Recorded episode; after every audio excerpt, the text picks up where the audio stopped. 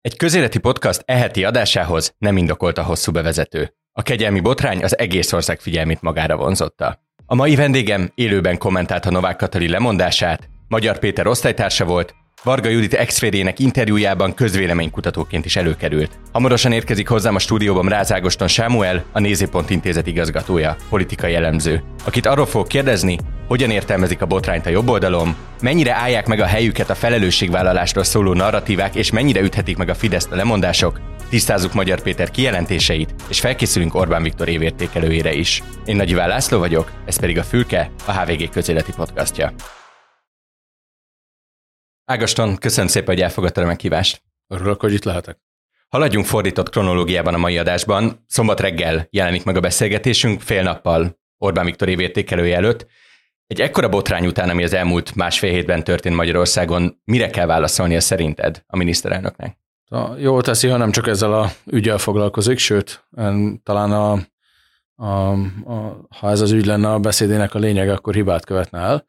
Az évértékelő beszéd az egy újrakezdési lehetőség a kormány számára, miközben hiba lenne azt gondolni, hogy a kegyelmi ügy megszűnt teljesen, és soha senki nem fog már róla beszélni. Az biztos, hogy az ellenzéki kezdeményezésekből, a, a, az ő vitorlájukból a szelet kifogta az, hogy Novák Katalin és Varga Judit lemondott és távozott, de ott van még a peremén ez a, az ügy a nyilvánosságnak. Ezért hiba lenne, hogyha csak ezzel foglalkozna, de hiba lenne az is, ha nem, ezzel, nem foglalkozna ezzel, és az újrakezdési lehetőséget pedig úgy értem, hogy új témát napirendre tud hozni, ami, ami nem lesz rögtön a fősodratú téma, de egy alternatív ügyet előemelve megakadályozható az, hogy a kegyelmi ügy, ha nem is akkora intenzitással, mint előző héten, de a kegyelmi ügy legyen a február egyetlen témája. Tehát szerinted Orbán Viktor felől le lehet zárni holnap, sőt, amikor megjelenik az adás ma ezt a témát? Orbán Viktor felől ez a téma le van zárva már az alkotmánymódosítás óta. De a Tehát pol- nem baj, hogy nem szólalt meg azóta szerinted? Nem, nem baj, hogy nem szólalt meg, hogyha politikai elemzőként az ő érdekét nézzük, akkor ezt jól tette. De az az ő személye, hogy ő nem involválódott az ügybe. Ami feladat még hátra van, az a politikai közösség megnyugtatása, és a politikai közösség egyben tartása, anélkül, hogy a kéretlen tanácsadó kellemetlen szerepét magamra vállalnám. Azt gondolom, hogy Novák Kata és Varga Judit érdemeit elismerve valamit erről a témáról mondani kell, miközben egyértelművé és világossá kell tenni azok számára is, akik ezt tudatosan félre akarják érteni, hogy a gyermekvédelem az egy megkérdőjelezhetetlen alapelve a jobboldali közösségnek. Maga az alap, alkotmánymódosítás is erről szól, de én nem lepődnék meg, ha még gyermekvédelmi javaslatokkal előállna a miniszterelnök, hiszen ez egy annyira, annyira alapelve a Fidesznek, és ezt az alapidentitást, alapelvet érte ez a támadásként ez az ügy, hogy logikus és helyes lenne, hogyha tisztázná és megerősíteni az elköteleződését. Nem tudom, hogy vannak-e méréseitek a témában, hogy közvéleménykutatóként vagy politikai elemzőként tudsz válaszolni erre a kérdésre. Kiemelted, hogy ez egy fideszes alapértéket, mondjuk az, hogy karcolt meg ez az ügy, ami az elmúlt másfél hétben történt, hogy mennyire érintette a Fidesz támogatottságát szerinted az, hogy a Fidesz által megszavazott államfő és a kormány ex-miniszterei közreműködésével egy ennyire súlyos probléma, egy ennyire súlyos sztori bukott ki gyermekvédelemmel kapcsolatban? Nem publikáltunk ilyen kutatást, ezért abban a nagy szerencsében van most részlet, hogy olyat is mesélek, amit nem publikáltunk. Mi hangulatromlást látunk, de a párt politikai dimenzió átrendeződését nem. És ugye egy jó közvéleménykutató és elemző meg is tudja magyarázni, amit lát. Az én magyarázatom erre az, hogy a magyar pártpolitikai struktúra alapelve az az Orbán Viktorhoz fűződő viszony. És mivel Orbán Viktor kimaradt ebből a konfliktusból, ahogy előbb beszéltük, nem meglepő, hogy a hozzá fűződő viszony nem változott meg. Ha valaki... Bocsánat, Orbán Viktor kimaradt a konfliktusból, vagy ki vette magát a konfliktusból? Tehát hogyha, hogyha máshogy van prezentálva az egész, vagy más kommunikációs lépések történnek, akkor érzékelhette volna azt szerinted a Fidesz tábor, hogy ez valójában a kormány ügye, és nem individumok ügye? Mi lett volna, ha se történészeknek, se államzőknek nem való kérdés? Akkor máshogy kérdezem, szerinted nem a kormánynak a, mondjuk azt, hogy bukása vagy, vagy, vagy csalódáskeltő dolga az, ami most történt? Nem a kormánynak az ügye egyértelműen, bár abban igazad van, hogy Varga Judit a kormány tagja volt, de nem lett ebből kormányzati ügy. Pláne nem ért el a miniszterelnökhöz, senki nem tudott arra utaló bizonyítékot szerezni és komolyan felvetni, hogy a miniszterelnöknek ehhez a kegyelemhez bármilyen, ügy, bármilyen köze lett volna. Ezért ez egy Orbán Viktor, Viktortól távol lévő és távol is tartott ügy volt, és visszatérve az előző gondolathoz, mivel ő a törésvonal a magyar politikának. Jobboldali Fidesz tábor azt szeretné, hogy ő legyen a miniszterelnök, a Mi Hazánk azt szeretné, hogy egy még nála is radikálisabb ember, vagy a leghatározottabb mondatai jellemezzék csak Orbán Viktort, a baloldaliak meg gyűlölik Orbán Viktort. Ezért, ha Orbán Viktort nem érinti egy konfliktus, akkor észszerű, hogy nem rendeződik át a pártrendszer. Vissza még a mérésre, amit, amit említettél. Az látszik esetleg, hogy mobilizált vagy ellenzéki szavazókat, vagy eddigi bizonytalan szavazókat, ami most történt? Ez az egész téma a Mi Hazánk számára előny, és a Mi Hazánk tábort láttuk mi néhány százalékponttal magasabbnak, innentől már fizetős, tehát nem mondok több részletet. Az a nagy kérdés ilyenkor, hogy ez a hirtelen fellángolás, vagy pedig egy tartós átrendezés, ez a téma ajándéka Mi Hazánknak, ki is használták. Határozott mindenkinél radikálisabb üzenetekkel, és ezért is emelkedhetett az ő népszerűségük. Én ennek ellenére azt gondolom, hogy ez inkább egy fellángolás, és nem egy tartós átrendeződés. Abban egyetértesz velem, ha azt mondom, hogy ha más lenne a, nevezzük most baloldali ellenzéknek, de a nagyobb egykori ellenzéki tömörülés oldalán a politikai berendezkedés, tehát komolyra fordítva lenne egy kompetens ellenzéki erő, akkor a mostani botrány nagyon-nagyon fájhatna Orbán Viktoréknak. Nem feltétlen, mert a, ez megint a mi lenne, ha a, ugye sok-sok ismeretlenes egyenleteket nehéz megoldani. Persze, de, de azért a magyar de, politikának a legfőbb ismeretlen az, igen, hogy mi lenne, hogyha lenne kihívója Orbán de, Viktornak. De ebben a kérdésben, a gyermekvédelem kérdésében valójában a baloldal nem igazi versenytársa a Fidesznek. Nem véletlen, hogy a Mi Hazánk erősödését láttuk. Az igazi versenytárs az a Mi Hazánk. Mert ez egy gyermekvédelem, vagy egy hitelességi kérdés? Hát a gyermekvédelem ügyéről beszéltem, a gyermekvédelmi kérdés az gyermekvédelmi. A hitelességi kérdésben pedig nem látom maga előtt, magam előtt azt a ideál tipikus szavazót, aki emiatt kiábrándul a Fideszből, és átábrándul a baloldal bármelyik kínálatához. A jelen Magyarország körülményei között számomra ez egy nehezen elképzelhető. Ez ugye sose azt jelenti, hogy nincs ilyen ember, hanem nincs számottevő ilyen csoport, azt állítom, és nem is tudom igazán ezt elképzelni. Más, más pártrendszer alakult Magyarországon. Egy arányos választási rendszer mellett, ahol sokkal kisebb a tétje egy szavazatnak, lehet, hogy egy ilyen bekövetkezik, de Magyarországon nem ez a jellemző. Haladjunk tovább a kronológiában, amit az elején említettem. Egy személyes jellegű kérdésem lenne, milyen emlékeid vannak Magyar Péterről gimnazista korodból? Hát igen, ez nem elemzői kérdés. Talán mégis az elemzői keretek között maradva nem lepett meg, amit láttam. Mit értesz ezzel? Hát mindig is ilyen aktív, a konfliktusokat nem megoldó, hanem generáló típus volt. Ugye ő azt mondja magáról, hogy ő a nemzeti csapat tagja, csak kritikus, ez szerinted megállja a helyén? Hát a, ma a Fidesz tábor árulóként tekint rá, azaz mindenki azt mond magáról, amit szeretne, és úgy írja le a saját pozícióját, de azt nem hiszem, egész biztos vagyok benne, hogy ma, aki Fidesz szavazó, Orbán Viktorral szimpatizál, az Magyar Péterrel nem szimpatizál. Árulónak nevezed, de mit, mit, mit értesz árulóság alatt? A Fidesz tábor az úgy éli meg, hogy Magyar Péter az, az elmúlt tíz évben, vagy most már majdnem másfél évtizedben különféle pozíciókban mégiscsak a jobboldali kormányzat embere volt, és egy ilyen ember nem beszélhet úgy, ahogy ő beszél. Egy baloldali politikus beszélhet így, egy baloldali értelmiségi beszélhet így, de aki... A stílussal van a baj, vagy a kritikával?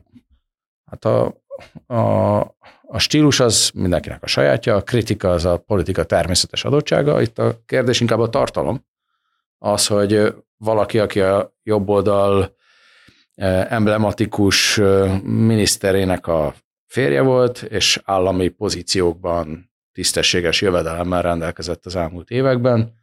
A benfentes információkat és a helyzetét egy kormányellenes kampányra használja föl. Szerintem nem állítok túl erőset azzal, hogy így egy jobboldali szavazó árulóként tekint egy ilyen ember. Azt azért gyanítom, hogy mondjuk a te asztaltársaságaid azok jobban hasonlítanak Magyar Péter asztaltársaságaihoz, mint mondjuk az enyémek. Melyik asztaltársaságra gondolsz? Nagyon kíváncsi lennék arra, hogy jobboldali körökön belül mennyire elfogadott vagy gyakori azt, hogy kritizálják a rendszer működésében. Ugye Magyar Péter arról beszélt, hogy őt hosszasan froclizták amiatt olyan körökben, ahol most például prominens politikusok vannak, vagy azok, akik ott voltak, prominens politikusok lettek, amiatt, hogy ő kritikus volt. De ezt mennyire tapasztalod jellemzőnek? Mármint, hogy valaki kritikát mer gyakorolni, és a... Azt, mennyire jellemző egyébként jobboldali körökben, beszélgetésekben az, hogy a rendszer működését azt nem, nem látják tökéletesnek? Szerintem maradjunk az én elemzői szerepemnél, mert... Átfogalmazom akkor, hogy a jobboldali közbeszédben szerinted akkor mi a szerepe a kritikának? Mennyire van helye a kritikának? Nagyon keveset látunk belőle. Ez nyilvánvalóan most egy viszonylag szélsőséges példája, de mennyire fér meg a kritika jobb oldalon belül? Ez nem kritika egyébként, amit most láttunk, ez támadás, ez egy kampánynak a, a kezdete része, nagy személyes sértettségből adódó kampánynak.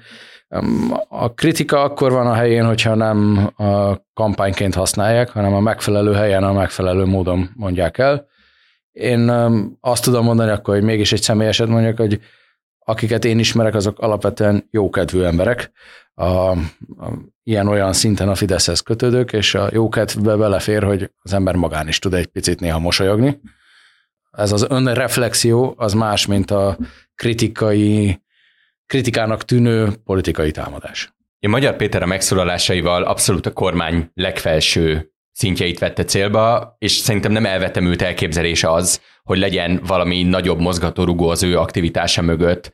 Egy olyan mozgatórugó, aminek a célja az, hogy Rogán Antal távozzon a pozíciójából, és egy olyan mozgatórugó, ami alapvetően kritikus a miniszterelnökkel kapcsolatban, de legalább a családjának a gazdagodásával kapcsolatban. Szerinted áll Magyar Péter mögött valaki? Én a há vé gében azt olvastam, hogy nem. A há vé gé cikkében az, az volt a végkonklúzió, ha jól emlékszem, hogy nem lesz ebből semmi, hiszen egymagában áll Magyar Péter, és ez az értelmezés, ez logikusnak tűnik számomra. Mindenfajta összeesküvés, majd akkor látunk, hogyha van ennek folytatása. Jelenleg egy, egy személyes sértettségből alapuló, a benfentes információkkal visszaélő, és a baloldali narratívát éles szavakkal képviselő, mondom még egyszer, egy személyen alapuló kampányt látunk. Azt a képet találtam ki magamnak, hogyha egy keresztény közösségbe eljön egy kommunista, és azt mondja, hogy rájött, hogy van Isten, akkor hatalmas hozsannát énekelnek, hogy lám-lám, a kommunista is ezt mondja, és valami ilyesmi van a baloldalon, hogy egy jobb oldalról jött személy elmondja mindazt, amit a baloldal gondol a világról, hát persze, hogy örülnek neki, persze, hogy, hogy csodálkoznak és sztárolják, de valójában igazán új információt nem, hang, nem mondott, csak fenyegetett az a Magyar Péter, hogy új információkat is át tud mondani. Szerinted ennek az egésznek van-e konkrét célja, és hogyha igen, akkor az inkább Rogán Antalhoz kötődik, vagy inkább az egész rendszerhez kötődik? Hát szerintem ez Magyar Péterhez kötődik. Ez, ismételni tudom, amit mondtam, ez az ő személyes ügyének tűnik számomra. Tehát akkor gondolom hasonlóan kommentálod azt is, hogy, hogy szerinte van egyfajta hatalmi harc a Fideszben, aminek a lenyomata az, hogy, hogy eltűnik Varga Judit, eltűnik Novák Katalin a politikai porondról. Ezek szerintem elemzői szemmel komolyan nem vehető állítások. Ha így lenne, akkor ennek látnánk a jeleit. Semmilyen egyéb erre utaló finom jelzés sincsen, amit akár bal, akár jobb oldalról nézve bárki azonosítani tudott volna. Magyar Péter értelmezése volt ez a helyzetről csupán, de ő sem tudott erre bizonyítékot hozni. Te szavaiddal mi Rogán Antal szerepe a kormányban? Hát a, egyrészt a kabinett főnöke a miniszterelnöknek, tehát a legszorosabban a kormányfővel együttműködő személy, ami jelenti a kormányzati munka koordinálását is, és jelenti a miniszterelnök információ igényeinek, döntés előkészítési elvárásainak a teljesítését. Egy kulcsminiszter, hanem a kulcsminiszter. És a kommunikációval kapcsolatban hogy látod az ő szerepét? Ugye nyilván ez volt az egyik fő sodra a Magyar Péter interjúnak. A kommunikációs politikának a koordinátora, ez a hivatalos feladata is, meg köztudott róla. Ezért azt látjuk, hogy az elmúlt, mondjuk azt, hogy nyolc évben, de pláne kétezer-huszonkettő óta jelentősen növekszik az a hatalom, amivel formálisan is rendelkezik Rogán Antal, nem feltétlenül csak informálisan. Elképzelhetőnek tartod, hogy neki vannak egyébként a rendszeren belül, a felső vezetésen belül olyan kritikusai, vagy olyanok, akik rossz szemmel nézik az ő erősödésén? Biztos mindenkinek vannak kritikusai, tehát azt hiszem, akkor állunk a realitás talaján, hogyha nem azt feltételezzük, hogy egy politikai közösség egy szeretett közösség. Ám de um, baloldalról um, inkább ilyen wishful thinkingnek tűnik számomra az, hogy, hogy hát ha hatalmi harc van végre a Fideszen belül. A Fidesz uh, politikai közösségének a hatalmas verseny előnye az összes magyar politikai párttal szemben, és igazából Európában is egyedülállónak tűnik, hogy, hogy stabil, és nincsenek benne a hatalmi harcok. A kívülállók szeretnék, ha lennének, de nincsenek benne a hatalmi harcok, hanem Orbán Viktornak eddig sikerült mindig a személyiségeknek megfelelő szerepeket megtalálni, és az egyensúlyt megtartani a közösségben. Ez nem is egy személynek a politikai közössége, hanem több olyan kulcs szereplője van annak a politikai közösségnek, akik erős személyiségek, és akiknek meg kell találni a helyét, és meg kell találni az egymáshoz fűződő kapcsolataiknak a, a, az ideális verzióját. Tehát akkor az utódlás az még nincs terítéken a Fideszen belül? Hát, miért is lenne? A kétharmaddal újra választották negyedik alkalommal Orbán Viktort, bő másfél, ha tetszik, kettő évvel ezelőtt. A népszerűsége töretlen, még akkor is, amikor az elmúlt másfél-két év nagyon nehéz volt, politikai-gazdasági értelemben, egészsége, dinamikája a kívülállók számára is láthatóan változatlan, és az előbb említett állítást leszámítva sehol nem látszik kihívó versenytárs. Tehát túl azon, hogy egy izgalmas teoretikus kérdés, hogy mikor cserélik le már Orbán Viktort a baloldal felől nézve, erre utaló, komolyan vehető jel, igény és realitás nincsen. Bármilyen kommunikációs kérdésben egyeztettél Rogán Antallal vagy a minisztérium bármely tagjával valaha? Természetesen, hiszen az általam vezetett cég az dolgozik a kormányzatnak, ezt többek között a há vé gé-ben olvastam szintén. És azzal kapcsolatban, hogy te hogyan kommunikálsz bizonyos ügyekről, mint elemző? Ez, ez egy olyan műfaj, ami sokkal nehezebben írható le, mint ahogy kérdezed. Már ha politikusokkal beszél az ember, akkor szükségszerű, hogy azokat az információkat bedolgozza a gondolkodásába, amit hall. És szeretném azt hinni, hogy amit én adok információt, azt meg ők dolgozzák be a gondolkodásukba.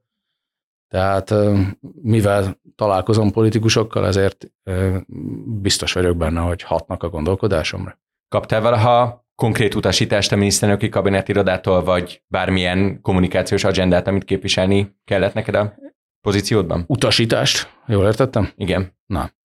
És semmilyen olyan, mondjuk azt, hogy sorvezetőt sem, amit mondjuk egy elemzői megszólalásodban követned kellett volna. Jól látom, hogy nem a véleményem, hanem a személyem a fontos ebbe az interjúba. Ez nem, a, tehát ez nem feltétlenül de... saját személy, hanem arról beszélek, hogy a Rogán minisztériumtól jött-e ilyen kommunikációs iránymutatás? Utas, utasítást, iránymutatást nem kaptam, de politikusokkal beszélgetek, az ő véleményüket figyelembe veszem, és a gondolkodásom az... egészen biztosan egyrészt a közvéleménykutatásainkon alapul, másrészt a személyes elemzői szkíjeimben, harmadrészt a olyan információkon is, ami csupán az újságokból nem szerezhető be. Ugye azt mondta Havasi Bertalan, amikor a Magyar Péter ügyről kérdezték, idézem, reménytelen helyzetben lévő emberek kétségbeesett próbálkozásával a kormány nem foglalkozik. Szerinted valóban nem kell a kormánynak foglalkozni ezzel a kérdéssel, Vagy, vagy lehet azért a Fidesz számára, a Fidesz tábor számára is akár aggasztó az, ami elhangzott a Partizán interjúban és azóta? Szerintem nem foglalkozik ezzel a Fidesz tábor olyan értelemben, hogy eh, ahogy előbb leírtam, Magyar Péterre egy árulóként tekintenek, tehát olyan értelemben nem foglalkoznak vele, hogy jaj, mit gondolhat ő. Biztos lehet olyan Fidesz szavazóval találkozni, aki elolvassa, meghallgatja eh, ezeket a gondolatokat, de nagyon meglepődnék, hogyha valaki ezeket el is hinné magáévá tenni, ilyen Fidesz szavazóval is lehetne találkozni, ez ugyanis ez a kettő kizárja egymást. Maga Na, magyar... Csak azért kérdezem például, hogy a Megafonnak elment húsz millió forint a hirdetésére az interjú óta, tehát hogy azért nem arról van szó, hogy ez le van zárva ez az ügy, hanem valamilyen szinten még a Fideszhez közeli kommunikációban is megjelenik ennek a valamilyen szintű kezelése. Ha én azt mondom, vagy úgy írtam le, hogy egy, egy kampányt folytat Magyar Péter, akkor ez a világ legtermészetesebb jelensége, hogy a kampányra kampánya válasz, a Megafon is egy kampányt folytatott Magyar Péterrel szemben. Tehát ha megfogalmaznak állításokat, akkor természetes, hogy ellenállításokat meg kell fogalmazni, de fenntartom azt a tézisemet, hogy az, hogy valaki Fidesz szavazó, az összeegyeztethetetlen azzal, hogy ezeket a baloldali narratívába illeszkedő állításokat elfogadja és magáinak vallja. Világos, köszönöm, és menjünk tovább ezen az idővonalon, amit még az elején lefektettem. Beszéljünk az ügyről magáról, a kegyelmi ügyről magáról. Szerinted hogyan fordulhatott elő az, hogy egy olyan kormánynál, aminek a gyermekvédelem abszolút a politikai agendája tetején van, a kormány három ex-minisztere, egy államfő és egy egyházi szereplő is köztük részese egy olyan botránynak, aminek a végén kegyelmet kap egy pedofil botránynak a résztvevője? Valóban ez, ez egy nagyon izgalmas kérdés. Attól félek, hogy csak a fantáziám termékeit tudom ismertetni, és ezt tényleg majd egyszer történészeknek kell feldolgoznia, akiknek lesz alkalmuk olyan információkat is összegyűjteni, amit ilyen rövid idő alatt az ember nem tudott. Úgy érzem, úgy gondolom, hogy a, a leírás talán akkor helyes, hogyha azt mondjuk, hogy hiába voltak kiváló miniszterek, mert egyébként az ellenfeleik által is elfogadottan kiváló miniszterekről beszélünk. Novák Katalin nem véletlenül lett államfő, mert egy politikai tehetség volt. Ebben az ügyben valahogy a politikai tehetségét, a tehetségéről megfeledkezett, vagy nem a politikai racionalitás szempontjából hozta meg a döntését. Lehet, hogy, hogy az érzelmeinek volt szerepe, mert megsajnálta azt az embert, lehet, hogy megsajnálta a feleségét. Ezeket nem lehet tudni, és szerintem aki itt határozott és biztos állításokat fogalmaz meg, az könnyen meg lehet, hogy pár nap múlva hall olyat, ami felülírja ezeket a határozott és biztos állításokat, ezért én ettől óvakodnék. Leíró jelleggel annyit lehet mondani, hogy nem a politikai racionalitás vezényelte a döntésüket, mert politikai racionalitás szempontjából nem lehetett volna ezt a döntést meghozni. Szerinted más lett volna az egész döntési folyamat akkor, hogyha a kegyelmi döntésekről kötelező például indoklást nyilvánosságra hozni? Ezt azért kérdezem, mm. és akkor mondom is a follow-upot, hogy arra is tudj válaszolni, hogy Novák Katalin ötvenhét kegyelmet, ha minden igaz a gyűjtésünk szerint ötvenhét elnöki kegyelmet osztott ki hivatali ideje alatt, és ebből alig tíz van, vagy ilyen nagyságrendű, amit ismerünk. Tehát, hogy, hogy nagyon sok van még, amiről nem tudhatunk. Uh-huh. Az biztos, hogyha nyilvánosan kell indokolni egy döntést, annak visszatartó ereje van. Um, a, ha már itt ilyen teoretikus vitába kezdtünk, akkor azért a, a konkrét ügytől teljesen függetlenül azt mondjuk el, hogy vannak olyan ügyek, ahol ha minden feltételt és részletet ismer az ember, akkor lehet, hogy egyetért egy kegyelemmel, de a nyilvánosságnak lehet mégis visszatartó ereje a kegyelem megadásával. Tehát nem szabad ilyenkor hirtelen felindulásból intézményeket megváltoztatni, még akkor is, ha vannak európai országok, ahol nyilvánosan indokolni kell a kegyelmet, ott az volt a, az intézmény történelmi fejlődése. A... Személyes egyébként hogy gondolod szerinted, hogyha már, ha már alkotmánymódosításról lesz szó a, a parlamentben, akkor nem lenne időszerű azt is megvizsgálni, hogy, hogy esetleg kelljen indokolni a kegyelmi döntéseken?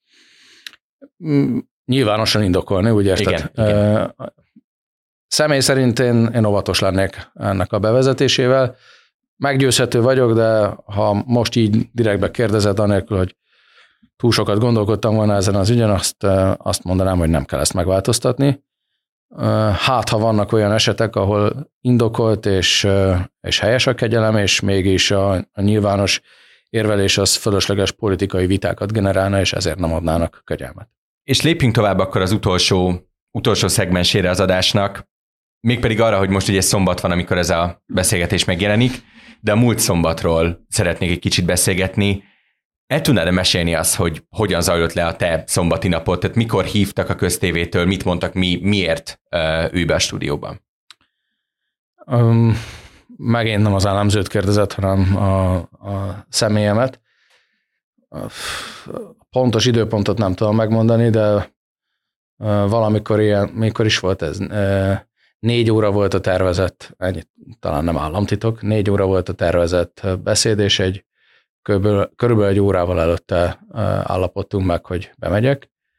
Ha az a kérdésed, hogy én akkor már sejtettem-e, hogy mi lesz a bejelentés, akkor az a válaszom, hogy igen. Sejtetted, vagy tudtad? Hát tudni csak utólag lehet dolgokat, sejtettem.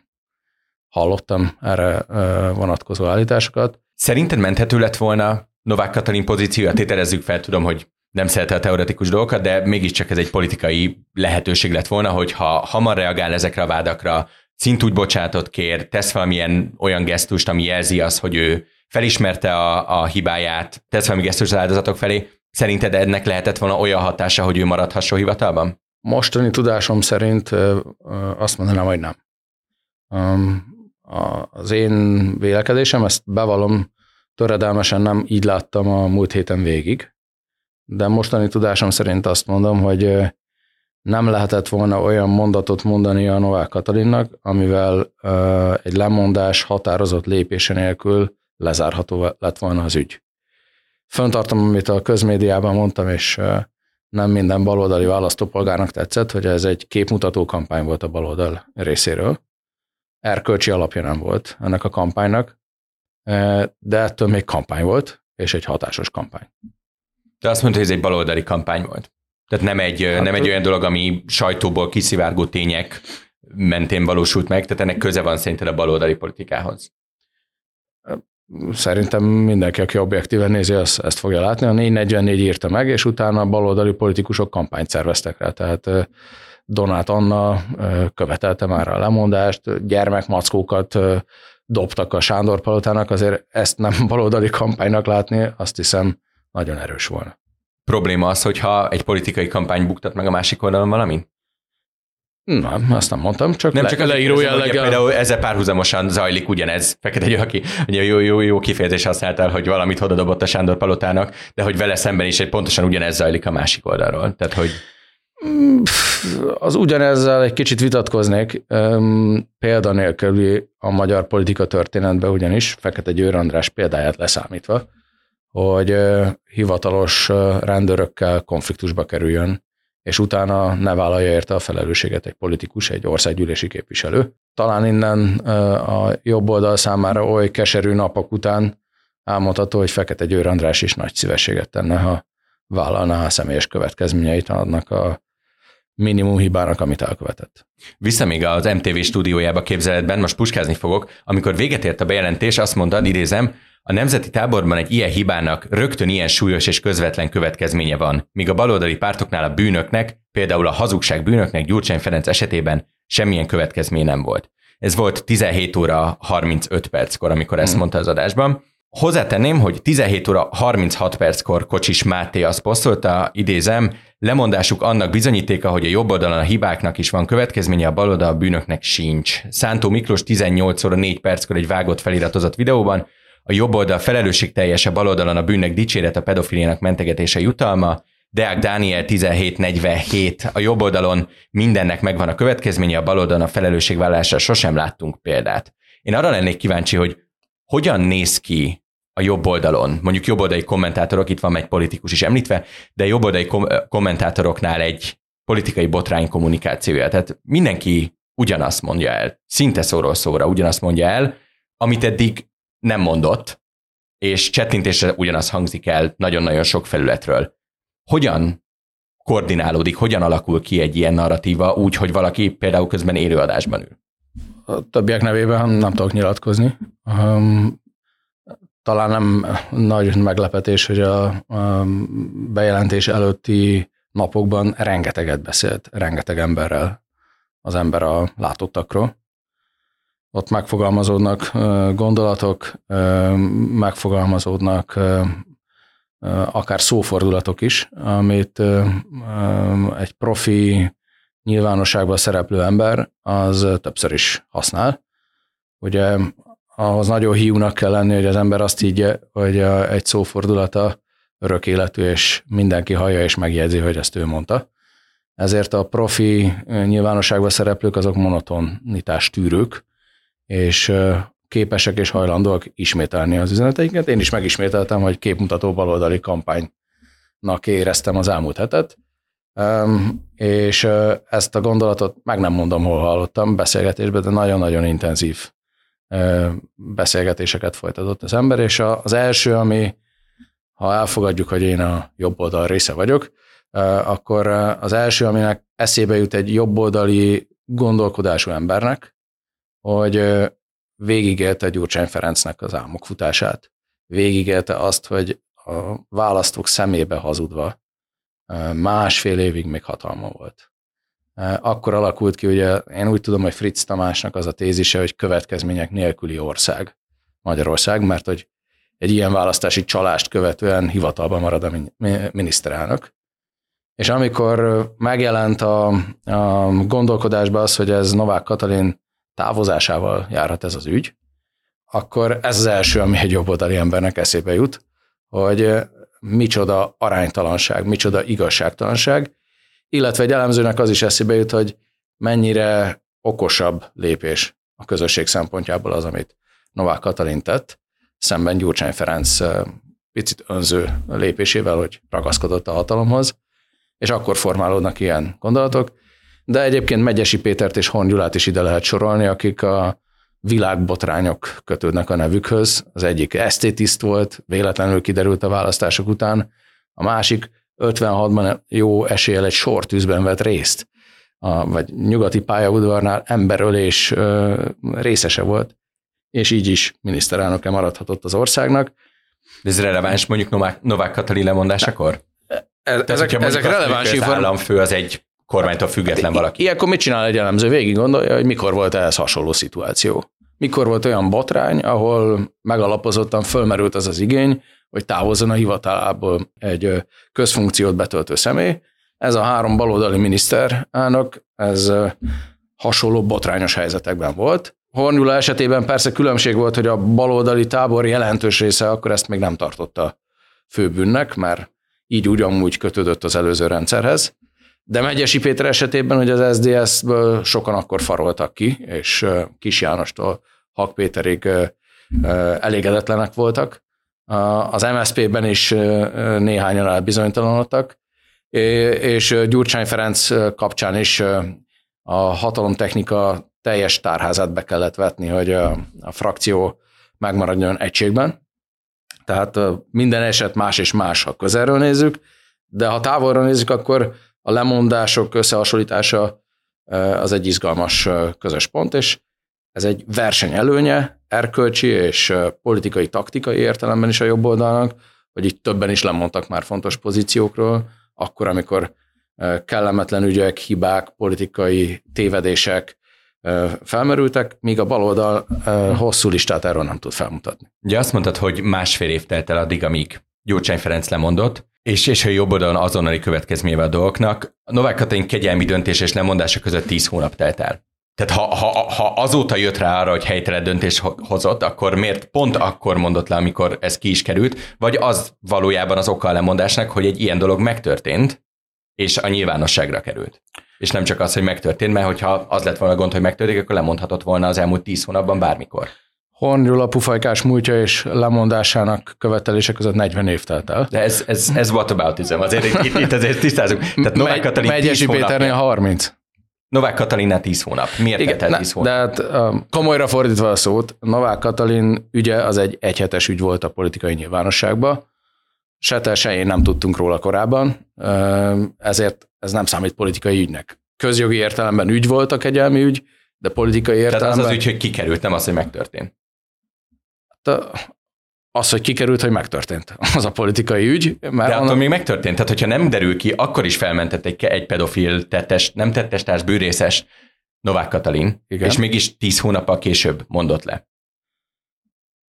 Igen, de mert... tíz azonnal, hónap... ugye az a kommunikáció hát, erről, hogy azonnal. Hát most kötekedhetünk, de szerintem nekem van igazam, hogy ha tíz hónapig valaki azt gondolja, hogy jó döntést hozott, akkor érthető, hogy nem fog lemondani. A tíz Miért hónap... gondolta tíz hónapig, hogy jó döntés hozott? Miért gondolta bárki hát, a ha... kormányon belül, akár Varga Judit, akár a kormány ex-tagja, Balogh Zoltán, akár Novák Katalin, aki szintén a kormány ex-tagja, hogy ő egy jó döntés hozott? Novák Katalin hozta ezt a döntést. Azt, hogy pontosan mi volt a motivációja, ahogy mondtam, szerintem majd később fogjuk egyszer megtudni talán, meg pontosan mik voltak a körülmények, de, de szerintem ez egy érthető dolog, hogy valaki mondjuk a szívére hallgatva hoz egy ilyen döntést, amit helyesnek tart, és ahogy már korábban mondtam, a politikai racionalitást zárójelbe tette, akkor amikor a szívére hallgatva mondjuk hoz egy ilyen döntést, és amikor a politikai nyilvánosság inger küszöbét eléri ez az ügy, és heves politikai reakciókat vált ki, akkor esik le, hogy ez egy politikai ügy valójában, és nem egy személyes öm, megsajnálás, részvét, nyilvánítás, vagy, öm, vagy ehhez hasonló témaként kezelendő. Én ebben semmi erkölcsileg kivatnivalót nem tartok. Ez egy egyszerűen abban a pillanatban, hogy nyilvánossá vált, és politikai reakciókat váltott ki, egy teljesen más dimenzióba helyeződhetett az államfő szempontjából is. Ezért szerintem az a realista leírás, hogy ez egy egyhetes politikai ügy volt. Kérdés, hogy hogy hívnak Magyarország államfőjét, hogyha nem kapja meg a négy négy négy és más szerkesztőségek azt a levelet? Az előbb leírtak alapján ebben az esetben nem lenne még mindig politikai ügy, se te, se én nem tudnánk róla. Maradjunk még a múlt szombati megszólásaidnál, de ezt egyébként a mai adásban is említetted, hogy azt mondod, hogy ezt a történetet le lehet zárni, gyakorlatilag a két lemondás, lehet, hogy amikor ezt az adást vesztük, és én nem nézem a telefonomat, három lemondás, de ezt majd az idő eldönti, valójában kivette a szelet a baloldal vitorlájából. Ez szerinted így kijelenthető, vagy vagy észszerű azt gondolni, hogy mondjuk a társadalomnak egy kicsit lassabb reakció ideje van erre az egészre, és, és valójában még hógolyóként, vagy nem tudom magyarul, lavinaként mehet tovább még ez az ügy. Ugye mi publikáltunk egy vasárnap, tehát a lemondást követő vasárnap készült közvéleménykutatást, ahol hetven százaléka a teljes népességnek azt mondta, hogy egyetért ezzel a döntéssel. Ebből én azt következtetem, hogy ez azt jelenti, hogy a teljesült az elvárás, nincs további teendő. Balogh Zoltán ügye valóban most olybá tűnik, hogy mégiscsak kapcsolódik ehhez a témához. Meglátjuk, hogy itt mi fog, mi fog történni, de a legkomolyabb politikai következmények bekövetkeztek, tehát a államfő és egy volt miniszter távozása azért a jobb oldal szempontjából két vezéráldozat, két népszerű és sikeres politikus nőnek a távozása. Szerintem mindenki érzékeli, még az is, aki gyűlöli Orbán Viktor politikai rendszerét, hogy ez egy nagyon komoly áldozat a jobb oldal részéről, és, és valahol arányban van azzal, ami történt. Ez egy megérzés, tehát ez, ha tetszik, elemzői vélemény, hogy arányban van, ami azt jelenti, hogy nem is tud a baloldal új követelést igazán megfogalmazni. Tehát ha nem lenne arányos a, a következménye a történteknek, akkor akkor megalapozottan lehetne követelni még valamit. De amikor azt hallom, hogy a következő követelés a közvetlen államfőválasztás bevezetése, akkor azt gondolom, hogy ezzel a baloldal is elismeri, hogy nincs már mit kérni. Ugye azt mondtad múlt szombaton még a tévéadásban, de ez az utolsó kérdésem, ami mihez kapcsolódik. Remélem, hogy, még mindig egyetértek magammal. Igen? Hogy, hogy a szokásos tüntetők jelentek meg addig a pontig az utcákon, és ebben nagyjából még nem akár is egyet, mondom, is egyet tudom kérteni, de, a... de értem, hogy mire vonatkozott. Nyugodtan a... egyszer egyet érthet. De értem, mi, értem, mire vonatkozott ez a kijelentés. Igen. Azóta azonban, és ezt most a hallgatóknak tisztázom, hogy ez egy viszonylag ehhez képest egy ügyetlen időzítés, mert ezt az adást péntek délután vesszük fel, és szombat reggel jelenik meg, de péntek este lesz egy tüntetés igen. A Hősök terén, amire én nem vagyok biztos, hogy ez a szokásos tüntetőbélyeg, ez, ez rásüthető. Te hogyan értékelte, hova sorolnád azt a megmozdulást, ami jelenleg szerveződik? És aminek ugye nem fogjuk tudni az adás megjelenésekor az, hogy mi lett belőle. Az adás felvételekor nem tudjuk, hogy mi, mi lesz belőle, és én is egyetértek, hogy sokan lesznek ott szerintem, ahogy számos más alkalommal a baloldal tudott sok embert utcára vinni, ami sok az tízezertől ötvenezerig mondjuk, vagy csak mondjak hirtelen egy számot, bármekkora is lehet, és lehet olyan képeket csinálni, hogy sokan állnak ott. Ilyenkor nem ez a kérdés, hogy szám szerint hányan vannak egy tüntetésen, bár nagy előszeretettel folytatjuk a számháborút a nyilvánosságba. De nem ez a fő kérdés, hanem az a fő kérdés, hogy ebből szerveződik-e egy politikai kampány. Tehát ez egy felvezetés, egy kampányt megerősítő esemény, vagy pedig egy levezetés. A szokásos tüntetők a múlt heti akciói, az egy kampánynak a része volt, a felvezetése. Erőt próbált vinni egy ügybe. Az én meglepetésem volt, hogy igazán nem vitt egyébként bele. Tehát azért is csak a szokásos ezer-ezerötszáz nem tudom hány ember ment el, akiknek aztán semmi sem tetszett, amit Orbán Viktorhoz tudnak kötni, mert nem volt igazán dinamizáló ereje ezeknek a tüntetéseknek, de, de a követelés az nagyon hatásos volt. Az a közvéleményre hatással volt. Ezt a megmozdulást én láthatlanba és előre inkább levezetésnek érzem. A baloldaliak számára feltűnt egy reménysugár, hogy minden másképpen lesz, Orbán Viktor rendszere megdönthető. De, bocsáss, még nem akarok még egyszer közben szakítani, de tehát akkor ez egy baloldali megmozdulás szerinted? Egyértelműen. Mit szerinted jobb oldali? Ideológiailag baloldali, vagy pártpolitikailag baloldali? Ugye erről akadémikus vitákat lehet folytatni, hogy baloldali-e a baloldal és jobboldali a jobboldal Magyarországon. Én leegyszerűsítően használom ezt a kifejezést. Ha jobboldalinak nevezzük a nemzeti tábort, a Fidesz-szel szimpatizálók, Orbán Viktort miniszterelnöknek akarók ö, körét, akkor baloldalnak nevezem azt, aki ezzel ellen van. Kicsit bezavar a képbe a Mi Hazánk, ami egy jobboldali ellenzéki párt, de, ö, de ha csak ellenzéket mondanék, akkor megfeledkeznék igaztalanul a Mi Hazánkról, ezért szerintem helyesebb baloldalról beszélni. És ö, azt nem állítom, hogy, hogy mindenki, aki ezen a tüntetésen részt vesz, az Gyurcsány Ferenc elkötelezett híve, tehát nem egy dé ká-s tüntetést látok itt, de azt merem állítani, hogy a baloldal valamelyik pártjának potenciális, vagy tényleges szavazói. Ugye, ugye ezen a tüntetésen külön megkérték azt, hogy ne jelenjenek meg pártlogók, és a, a követelések sem igazából ar, arra fogalmazódnak meg, hogy milyen változás álljon be a politikai szintéren, pláne pártpolitikai szintéren, hanem arról szól, hogy felemeljék a hangjukat azokért, akik többek között abban a bicskei gyermekotthonban is ott voltak, ahol azok a bűncselekmények történtek, amelyekről nyilvánvalóan a mai adás kontextusában beszélünk.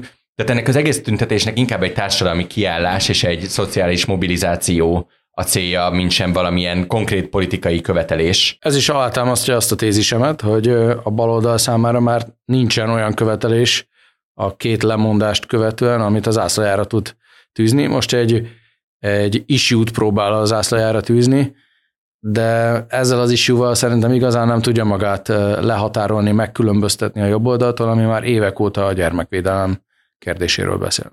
Nem gondolod azt, hogy egyébként mondjuk jogos azoknak a, akár baloldaliaknak, akár apolitikus embereknek a felháborodása mostani ügyel kapcsolatban, akik azt gondolják, hogy van egy kormány, amely igeként hirdeti a gyermekvédelmet, és tény és való, vannak olyan lépései, amelyek e felé mutatnak, vannak olyan lépései is azonban, amelyek vagy képmutatóak a mostani történtek fényében, vagy képmutatóak ámblok, vagy olyan kis, kis csillagok a gyermekvédelem mellett, amelyek egyébként nem feltétlen azt a célt szolgálják. Az ő felháborodásuk szerinted egy pártpolitikai felháborodás ezek szerint? Ez a rendezvény, ez arra irányul, hogy ezeket a felháborodásokat becsatornázzák a baloldal táborába. Igen, a, akik a szervezőként és támogatóként megjelentek, anélkül, hogy egy szoros vizsgálatot követtem volna el minden személy ellen, a hírekből tájékozódva, azok eddig is mind a baloldalhoz kötődő személyiségek voltak, tehát szerintem nincs semmi új a nap alatt. Tehát az, hogy mondjuk most youtuberek, influencerek mozgósítanak az, hogy egy másik demográfiának más platformokon,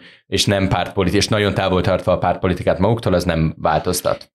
Én szerintem nem lesz ott, persze lehet majd biztos egy-egyet találni, de csoportosan, jellemzően nem lesz ott olyan ember, aki huszonkettőben Fidesz szavazó volt, és a történtek hatására újra gondolta a világlátását. Világos. Utolsónak hadd kérdezem meg, hogy szerinted a jobb oldalon hogyan fognak tudni túllépni a szavazók ezen az egész történeten? Tehát Novák is, Varga is, maga módján Balog is, népszerű, befolyásos, szeretett figurák voltak a jobb oldalon, Novák Katalin pláne elnökként az elmúlt másfél évben. Ezt elfelejtik-e, megbocsátják-e, tovább lépnek-e? Mennyire nézik el a bukásokat a saját táborban a Fidesznél? Hát ez most nagyon nehezen mondható meg, de az igazi kérdés számomra, ami összefügg a te kérdéseddel, az az, hogy van-e visszaút ezeknek az embereknek. Mert ha elnézik a bukást, vagy a tévedést és a hibát, az azt jelenti, hogy szeretnének adni még egy esélyt.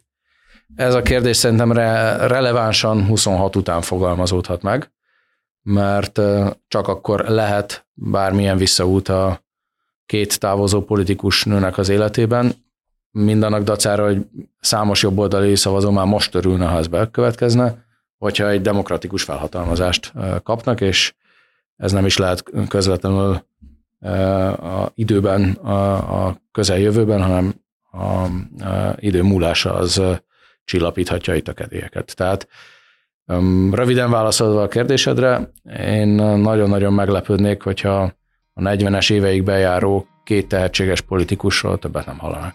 Ágoston, köszönöm szépen a beszélgetést. Köszönöm szépen. Hallgatóinknak pedig köszönöm szépen a figyelmet. A Fülke hamarosan folytatódik, addig is iratkozzanak fel a há vé gé podcastokra és kapcsolják be az értesítéseket, hogy egyetlen adásunkról sem maradjanak le. Én Nagy Iván László vagyok, viszont hallásra.